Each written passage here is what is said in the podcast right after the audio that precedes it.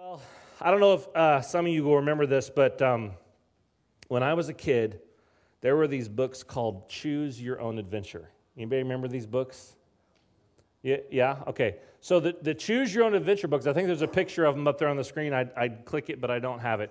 Uh, uh, these Choose Your Own Adventure books, the way they worked is, um, you know, you'd read through a, a chapter, uh, and, and at the end of the chapter, there were going to be several choices as to what direction you wanted to make the story go, okay? And so you'd have a few choices, and then depending on that choice, you would turn to the page that it tells you to turn to, and then you'd read through that chapter, and you'd reach another point where you had to make a decision. And sometimes it worked out for you, and sometimes it didn't, all right? This is not a book you'd read just straight through because it would make no sense. But they were a lot of fun to read, and they were really popular. And I don't know, are they still around? They are? Okay. Are they just the same books? Okay, no, yeah, y'all are confused. Some of them are just the same books, but some of them are not. So they're really fun to read, and it, you like, I mean, you take a book that's, you know, maybe yay thick, and it turns out to be only that thick because you're choosing your own adventure and you're skipping half the book. It's great for those of you who don't like to read a whole lot because you can get through a big book and fast. But if you think about it, guys, your, your entire life is kind of a choose your own adventure kind of experience because at every turn, at every challenge, at every bend in the road, you have an opportunity to make a choice. You, am I going to do this, or am I, am I going to do that? Am I going to give in, or am I going to push through whatever it is I'm facing right now? Am I going to take this particular path in my life, or uh, even in just one single little circumstance, or am I going to take maybe an entirely different path? The choices are endless, and I can tell you that for the entirety of your life on this earth, you are going to be faced with choices. You're going to have decisions to make. You're going to have to choose which direction that you travel. You're going to have to choose which path that you will go on. Now we're beginning this morning our, our Summer of Psalms series. Uh, there's you didn't? Did you guys see my pineapples? Somebody told me, could we move this, there we go, could we move this series to wherever that is? And uh, I'm in favor of that. Uh, we can do that. We're starting Summer of Psalms today, and we're going to begin right in the very first Psalm, Psalm chapter one. And it's just six short verses, and we're going to, all of them are important for us today in the context of what I want to talk to you about. So if you have your Bibles, you can turn there with me. And uh, we'll read this together. This, this psalm is talking about how you are going to live your life, the choices that you make. So let, let's look at that together. Psalm one one. It says, "Blessed is the one who does not walk in step with the wicked, or stand in the way that sinners take, or sit in the company of mockers, but whose delight is in the law of the Lord, and who meditates on his law day and night. That person is like a tree planted by streams of water, which yields its fruit in season, and whose leaf does not wither. Whatever they do prospers. Not so the wicked. They are like chaff that the wind blows away. Therefore the wicked will not stand in the judgment, nor sinners in the assembly of the righteous.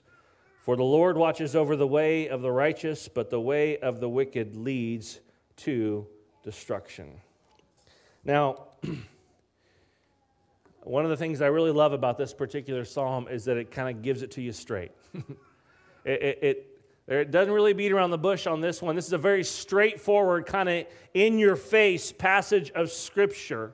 We, we often will attribute the Psalms to, to David, Uh, but but but that's not really the whole story, and that's definitely not the case in this one, because the Psalms actually cover a wide period of time, and different Psalms are attributed to different authors, and David certainly wrote some of the Psalms. Um, and Psalms one doesn't necessarily have a real, a clearly identified author, and in a lot of ways, this first chapter of Psalms reads a little bit more like a wisdom teaching for us than maybe some of the other Psalms. And I think that this wisdom in particular is pretty rich and has something important for us. So I spoke last week as we closed out uh, our prayer series on the idea that prayer is a conduit through which we are able to access the presence of God. And, and one of the things that I mentioned was that there are some people And it's usually those who are who are pretty new to the faith, or perhaps they're on the outskirts of actually having a real relationship with Jesus, that, that, that they think that being a Christian is basically the key to a good life. And, and, and it is a good life, don't get me wrong. Being a Christian is a good life. But the idea is that sometimes from some people, they think if I'm a Christian, then I'm not going to have any troubles, and God's going to take care of everything for me. Uh, but then when he doesn't, well, then maybe I'm doing this whole Christianity thing wrong, or maybe this whole God thing is just a sham. And, and, and what that is, is, is, a, is a severe misunderstanding of the promises that God makes to us. He, he does not promise easy street living, but he does promise his presence and his guidance and his care and so on in our, in our lives. And sometimes that, that misperception can be born out of a passage like here that we read in Psalm one.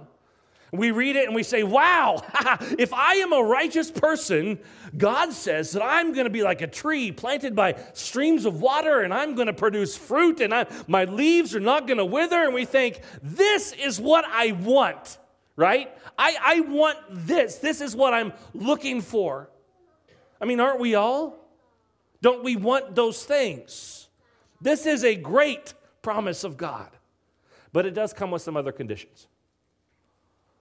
We, we want to be blessed, and God does want to bless us, but in order to experience all that God is promising, there are some things that have to happen in our lives. There are some choices that we have to make. And the psalmist is, is pretty clear on what needs to happen. And so let's look at that together. These are the things that the psalmist says has to happen. The first one is that in order to be blessed, you have to not walk in step with the wicked. He also says to not stand in the way that sinners take. And then the third thing he says is to not sit in the company of mockers. These are on the screen, April, if you want to throw them up there. Let me do it again. He says, blessed is the one who does not walk in step with the wicked, or stand in the way that sinners take, or sit in the company of mockers. Now, these first three things that we see, I get, I'm not seeing them back there, but up here. All right. It's been one of those weeks, right, Miranda, Matt? It's been one of those weeks. I was going to take off my salmon shirt and take a nap. All right. He says three things. Blessed is the one who does not walk in step with the wicked, stand in the way of sinners, or sit in the company of mockers. Now, these three things are all negative. I'm not, not here. I'm not going to take off my salmon shirt and take a nap. It's been one of those weeks.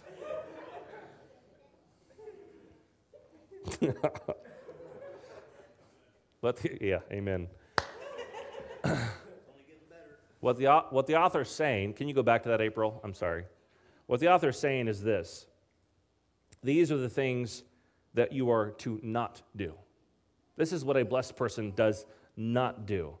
And, and they're, they're kind of a regression, all right? It starts with walking, and then moves to standing, and then finally it ends with sitting. And, and the author uses three different subjects. You have the first, you have the wicked, then you have the sinners, and then you have the, the mockers, which is also kind of a regression. It goes from to walking, to standing, to sitting, and it goes from wicked to sinners to mockers. And when we look at the original Hebrew, the wicked is just someone who is guilty. The sinner is someone who is willfully choosing to sin, and the mocker is someone who is just outright deriding and scoffing God. So the picture that's painted for us is this. Someone who is blessed, which means someone who is experiencing God's favor in their lives, and as a, as a result enjoys the happiness that comes from that favor, is not someone who is walking with the wicked. Now, remember, in this picture of regression, our first glimpse here is just walking, right? That's that the casual encounter, that, that occasional interaction. That's dipping our toes in the water of whatever it is that is contrary to God's commands and his desire for our lives. And then we act like it's no big deal. It's like one of my little boys. You know, we, we have a swimming pool at our house, and, and uh, And actually, the people we bought the house from are here. I won't point them out, and I'm just going to say I would never buy a house with a swimming pool again. But we do have a pool, and uh, and uh, my boys went to swim yesterday, but one of them did not. And our rule is this: if you're going to be on the pool deck, you have to have your swimmer floater on, right? And he's like, but Dad, I'm not going to get in the pool. I'm just going to put my feet in. No, you're not. You're going to end up in the pool, and it's not going to go well. We do this same thing. Like, I'm just gonna, I'm just gonna dip my toes into this particular situation. I'm just gonna just test it out for a little bit. And we, we think it's not controlling my life, so it's totally okay. The second glimpse is when we stand in the way of sinners. And this does not mean like getting in someone's way, like someone's walking through and you're staying. That's not what that means. This means standing in the way that someone is living and then receiving counsel from them. This is just a, a step further than the walking. This is where we start to get maybe a little bit more comfortable. And the only reason that we're comfortable is because we were totally okay with just walking. Walking was not a problem. So standing for a moment, I mean, meh, what's the big deal? But now, instead of something casual and perhaps something passing in, in nature, we have, we have allowed our lives to stop just long enough to receive from the sinner something that we should be receiving somewhere else. Stick with me. The third glimpse is sitting in the company of mockers. Now remember, regression, right? We went from walking to standing, and now we are full on taking a seat with those who are outright denying, mocking, and scoffing God. And we might think, I will never get there, right? I, I could never do that. I'm telling you, that kind of arrogance and perhaps ignorance is exactly what allows you to get there. Because it's something that more often than not happens over time. It's not an overnight thing for, for most of us. It's one step at a time until we find ourselves in a place where, where there is a deep sense of loss and, and a reality of darkness that we never imagined we would find ourselves in. And the psalmist says, blessed is the one who does not do these things, but, he says, whose delight is in the law of the Lord and who meditates on it day and night. Now, there's a, a very practical picture that's painted for us here. Uh, the reader of the psalm w- would have known that the law of the Lord was the Torah, and that's the first five books of the Old Testament. And these five books were not just uh, uh, five books of stories to be told at bedtime or for us to put up on our flannel graph, but they were stories that brought alive the very character of God. They were stories that were meant to show us who God is, to, to teach us how God operates, and, and to let us know what God expects from our lives and what God desires from us individually. And it is on these things that the psalmist says, the one who is blessed will meditate. And that idea of meditation is something that we may not understand sometimes, because when we, we think about meditation, we picture a guy over in the corner with his legs crossed and he's humming, and that's that's not at all what's being talked about here. If you don't ever, you ever seen a cow chew?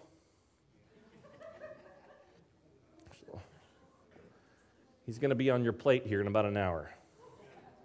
It's probably not the most appetizing thing to, I mean, it's cute, I guess, if you're like a cow person.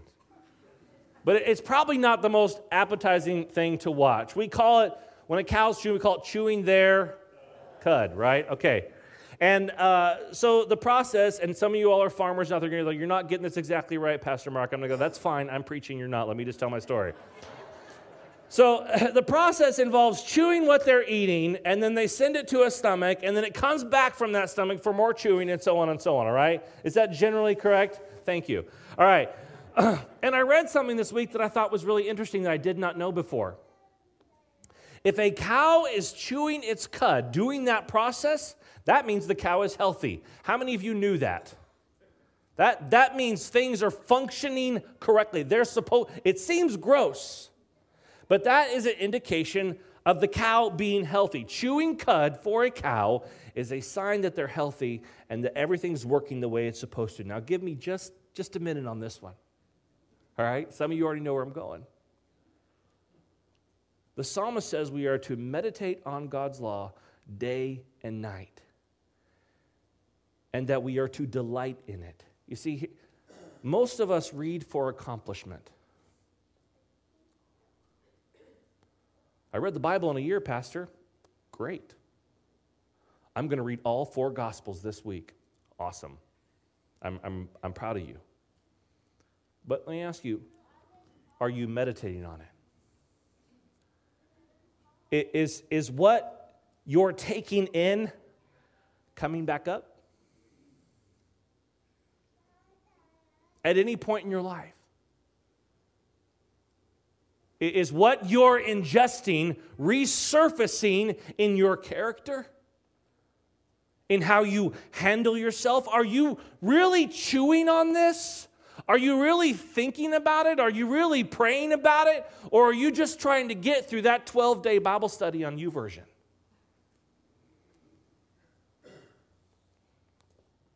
Or maybe, maybe you're just scarfing as much as you possibly can and eating the way that most of us think cows eat.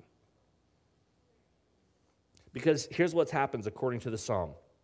He says, if you meditate on God's law day and night, if you really let it soak into your thought life, if you really let it work to develop your character, if you really begin to understand who God is and what God wants for your life, if if you make the kind of choices that reject the ways of the wicked, the sinner, and the mocker, if you decide that you are going to live a life that's set apart and you are going to be different for the sake of following Jesus, then you will be a tree planted by streams of water that yields fruit in season and whose leaves do not wither and who prospers in all they do. What a promise. You see, we want to jump to that part of the promise. We just want to claim that part of it, and we miss the whole front end where God says, listen, these things cannot happen. These things must happen, and if this happens, then this will happen. We, we all want that promise. We want those things for our lives, and God says, I will give that to you if you make the right choice. Do you ever have surprise trees in your yard? Anybody get a surprise tree? Most, most of our surprise trees don't actually show up in the yard because I have to mow every two point two five days, and so they never get a chance to do anything. But the surprise trees usually show up somewhere in a flower bed, right? Because they they can kind of get in there, and you don't know what's happening, and you come out, you know, two or three weeks later, and you go, that is not a flower. Where did that, it's a surprise tree, right? It just it just somehow got there, and it grows right up in the midst of everything, and then you're trying to pull a tree out of your flower bed. They'll, those are that's an accident. That's just something that happened by chance. But listen to me this morning. This is not the case with God. When God talks about trees being planted by streams of water, that was not just a seed that fell. That was an intentional act by God. The Psalm says that you are choosing, when you are choosing the way of righteousness, that you are planted by streams of water. That's very intentional. And, and, and it's done in such a way that, that you gain access to all that God has made available for you. God is a giver of life. And so our lives are planted in a natural place of abundance. They are planted in a place of good things. We might read that. We might hear that. We say, yes, God wants to make me rich. No, no. That's not actually what the Scripture teaches at all. If you look at it again, it says the tree produces fruit. You see that? The tree produces fruit. Now, I have two apple trees in my yard, and, and in, in an effort to really confirm whether or not I could say this to you this morning, I've watched my apple trees all week long, and I have something that's going to blow your mind to tell you today. You guys probably never thought about this. I know when I realized it, I was like, this is amazing. Apple trees do not eat their own fruit. Have you ever noticed that? I have not once yet seen a tree in my yard pick the fruit off itself and eat it. Have you ever seen your tree pick its own fruit and eat it? Anybody? Okay, good. Does that not blow your mind? Did you know that trees that produce fruit do not eat their own fruit? Did you know that? That's amazing. I'm being ridiculous. Naturally, trees don't eat their own fruit. But I'll tell you what, we really like to eat the fruit that we produce. And we look at this and we go, man, the scripture says that I will produce fruit. Great, because I've been wanting to get a boat. I've been ready for that new house, for that new car. I can't wait to go on that vacation. I mean, I've been producing fruit, so, ha, I got to eat it. No, a tree produces fruit for somebody else. A tree produces fruit so that other people will benefit. It's a silly picture, but it's important for us to understand. Trees grow fruit for others. The fruit that God wants to see in your life is not intended to make your life better. It's intended to make the lives of others better. You are made to be a blessing. You are designed to be a giver of life to everyone that is around you, and you cannot give life if you are not planted near the streams of life. We are to be producers. We are to be bearers of fruit, not so that our lives could somehow benefit, so, but so that the lives of everyone around us would benefit. The life of a blessed person is marked by intentional, God-honoring, sin-rejecting choices. This means you cannot be like the world. You cannot choose what makes you feel good. You have to choose what honors God. You cannot choose what feels right. You must choose what is righteous and holy. And we live in a world today where more and more there are these incredibly loud voices that are just encouraging us to be who we are and to just choose whatever makes us feel good. But the God of the Bible, the author of life, is calling us into something so much greater. Our pursuit is not what makes us feel good, but what glorifies Him.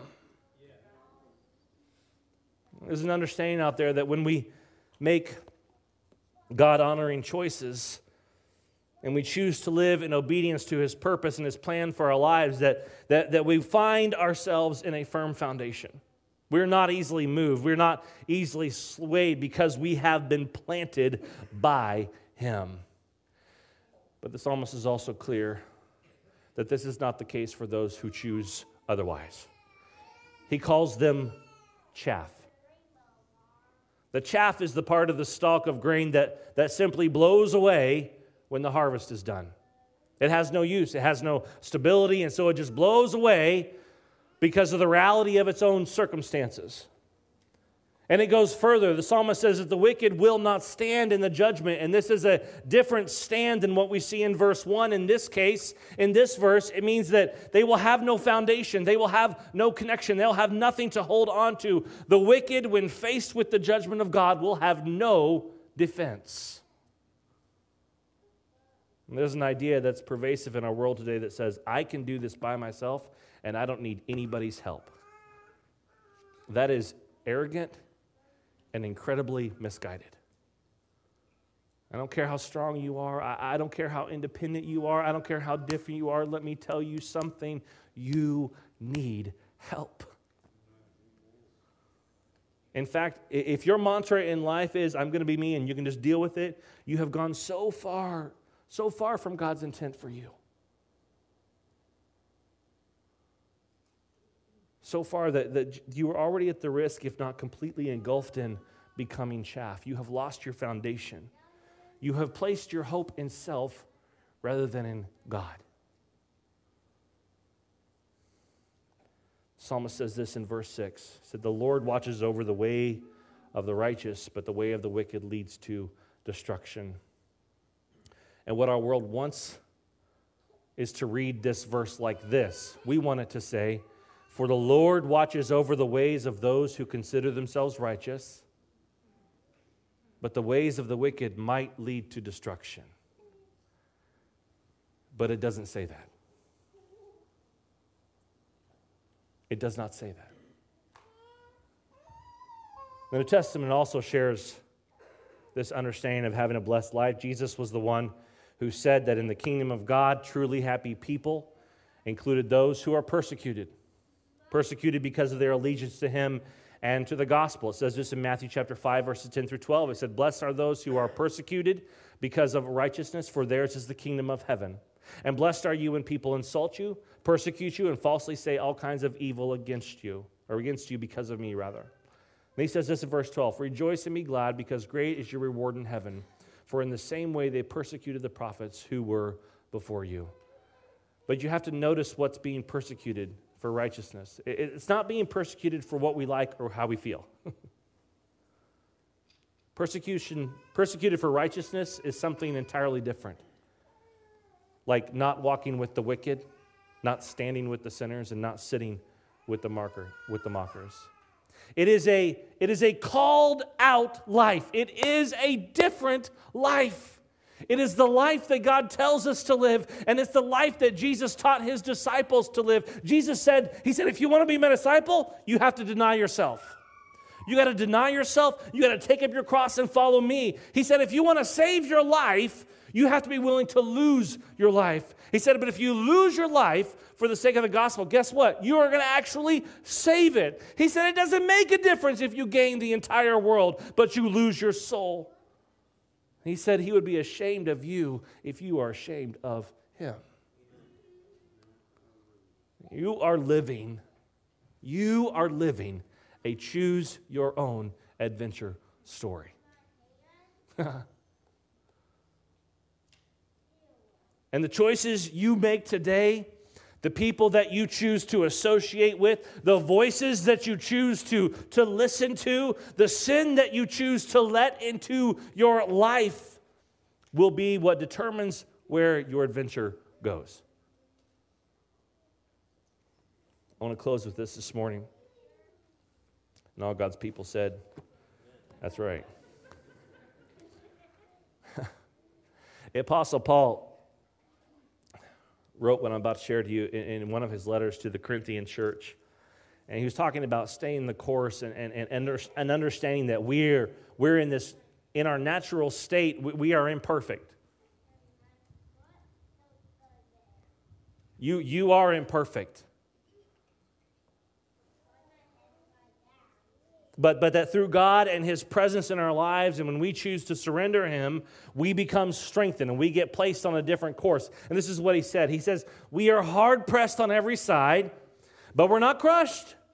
We're not in despair. We're, we're persecuted, but we're not abandoned. We're struck down, but we're not destroyed.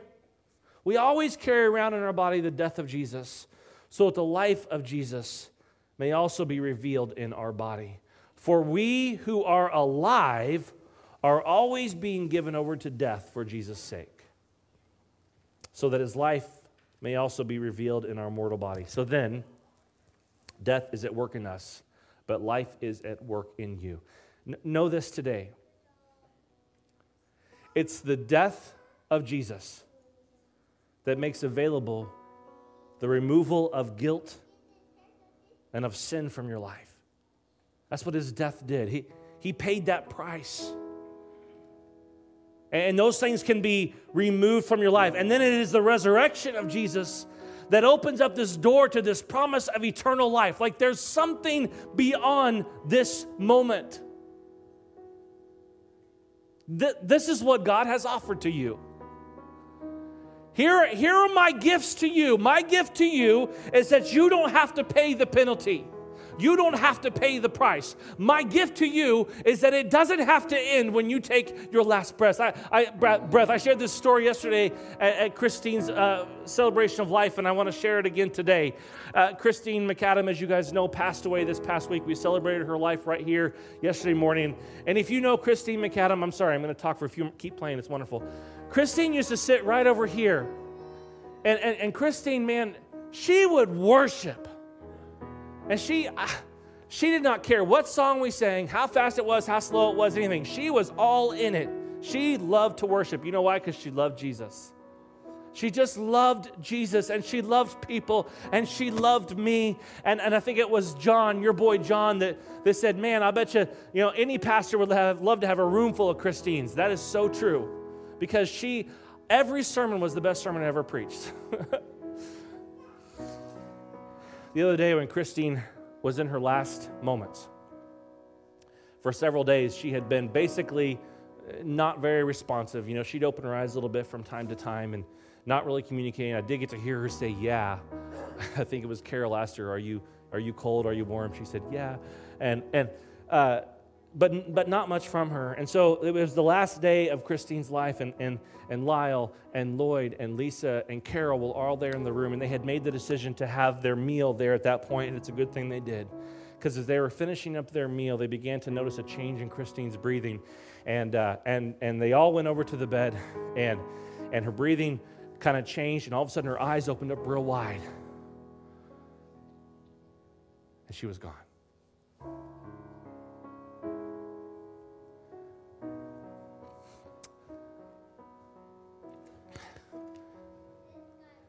You know what I think? We don't know.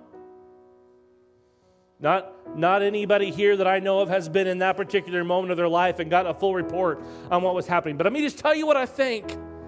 This is what I think. I think that there was an expectation because she had held tightly to these promises. I have forgiven your sins, and there is a promise beyond this life. And she knew it. She believed it. She lived it. And in that moment, as she took her last few breaths, her eyes literally opened here on earth, and she saw her glory. She saw the glory of God. She saw the presence of God. She was welcomed into the arms of Jesus. Here's the thing, guys. This is what God has offered to you. But then he says, you must choose the adventure you're going to live. As one who is blessed, who is firmly planted by the streams of his life-giving water, producing a fruit that is a blessing to all and giving life to all of those who are around you. This is what he asks. This is what he requires of you. Or, like chaff, be blown away, no foundation, ultimately lost. It does not matter where you find yourself today. Perhaps you are more tree planted by the stream, or you are more chaff. The invitation to make a new choice in your adventure is always there. Always. And this is what God is calling you to right now. God says, I have given you this foundation, but it's your choice to build there. It's your decision to build there. Heavenly Father, one of the beautiful and yet incredibly challenging realities of who you are is that the choice is ours. You don't force anything on us. You don't dictate anything for us. But, man, you have given us this, this incredible uh, smorgasbord of, of blessings and opportunities. And, and so often, God, we get to the end of one chapter and we choose the wrong direction in our story. We get tripped up by one particular set of circumstances. We get, we get bothered by one thing that has happened in our life. We get discouraged by one particularly rough road, and we say, I'm just going to switch my path here. I'm going to I'm gonna go a path that maybe looks a little bit easier or makes me feel a little bit better. This is who I want to be. But God, you have called us. You have called us to a life of holiness and to a life of righteousness. You have called us to separate ourselves from the things that the world is embracing. Not just to be different, not just to, to, to be problematic, but to be holy, to be righteous, to be producers of a fruit that blesses the nations, to be givers of life to all who are around us, to be a witness to those that our leaves do not wither in the circumstances that we find ourselves in, to prosper not for the sake of our own pocketbooks, but for the sake of blessing those who are in need. This is what we're called to do. God, help us to be those people. Help us to build our lives in a place that we will firmly be rooted in the foundation of who you are. Help us to choose the correct adventure as our story continues. We love you, and we pray these things in Jesus' name. Amen.